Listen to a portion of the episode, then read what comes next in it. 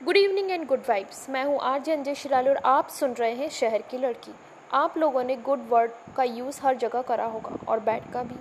जैसे I am good my dance is too good this pen is bad and this timing is too bad etcetera etcetera तो आज ये शहर की लड़की आपको गुड का हेल्थ और बैड का हेल्थ से क्या रिलेशन है ये बताएगी।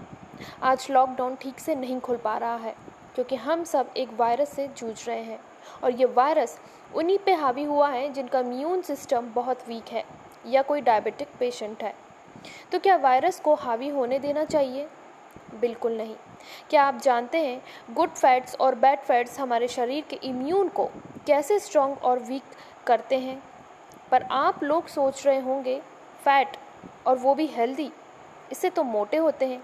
तो दोस्तों कट द क्रैप दो प्रकार के फैट्स होते हैं, एक गुड दूसरा बैड गुड फैट्स जो हमारे शरीर में कोलेस्ट्रॉल लेवल को कंट्रोल करते हैं, हमें हेल्दी बनाते हैं और हेल्दी होती है हमारी फुल बॉडी अब ऐसे कौन से गुड फैट है जो हमें कंज्यूम करना चाहिए? तो वो है एग्स फ़िश वेजिटेबल ऑयल जैसे कि olive avocado clarified butter nuts vitamin E yogurt peanut butter ये सब।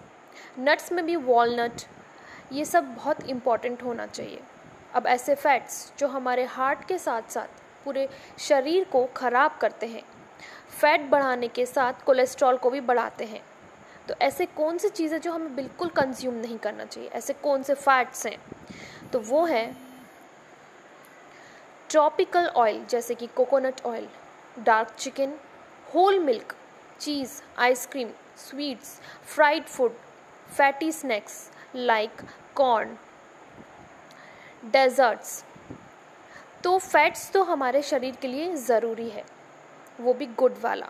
So have a fats but only good fats तो सुनते रहिए शहर की लड़की। दिलों का राउंड मारते हैं ना बॉस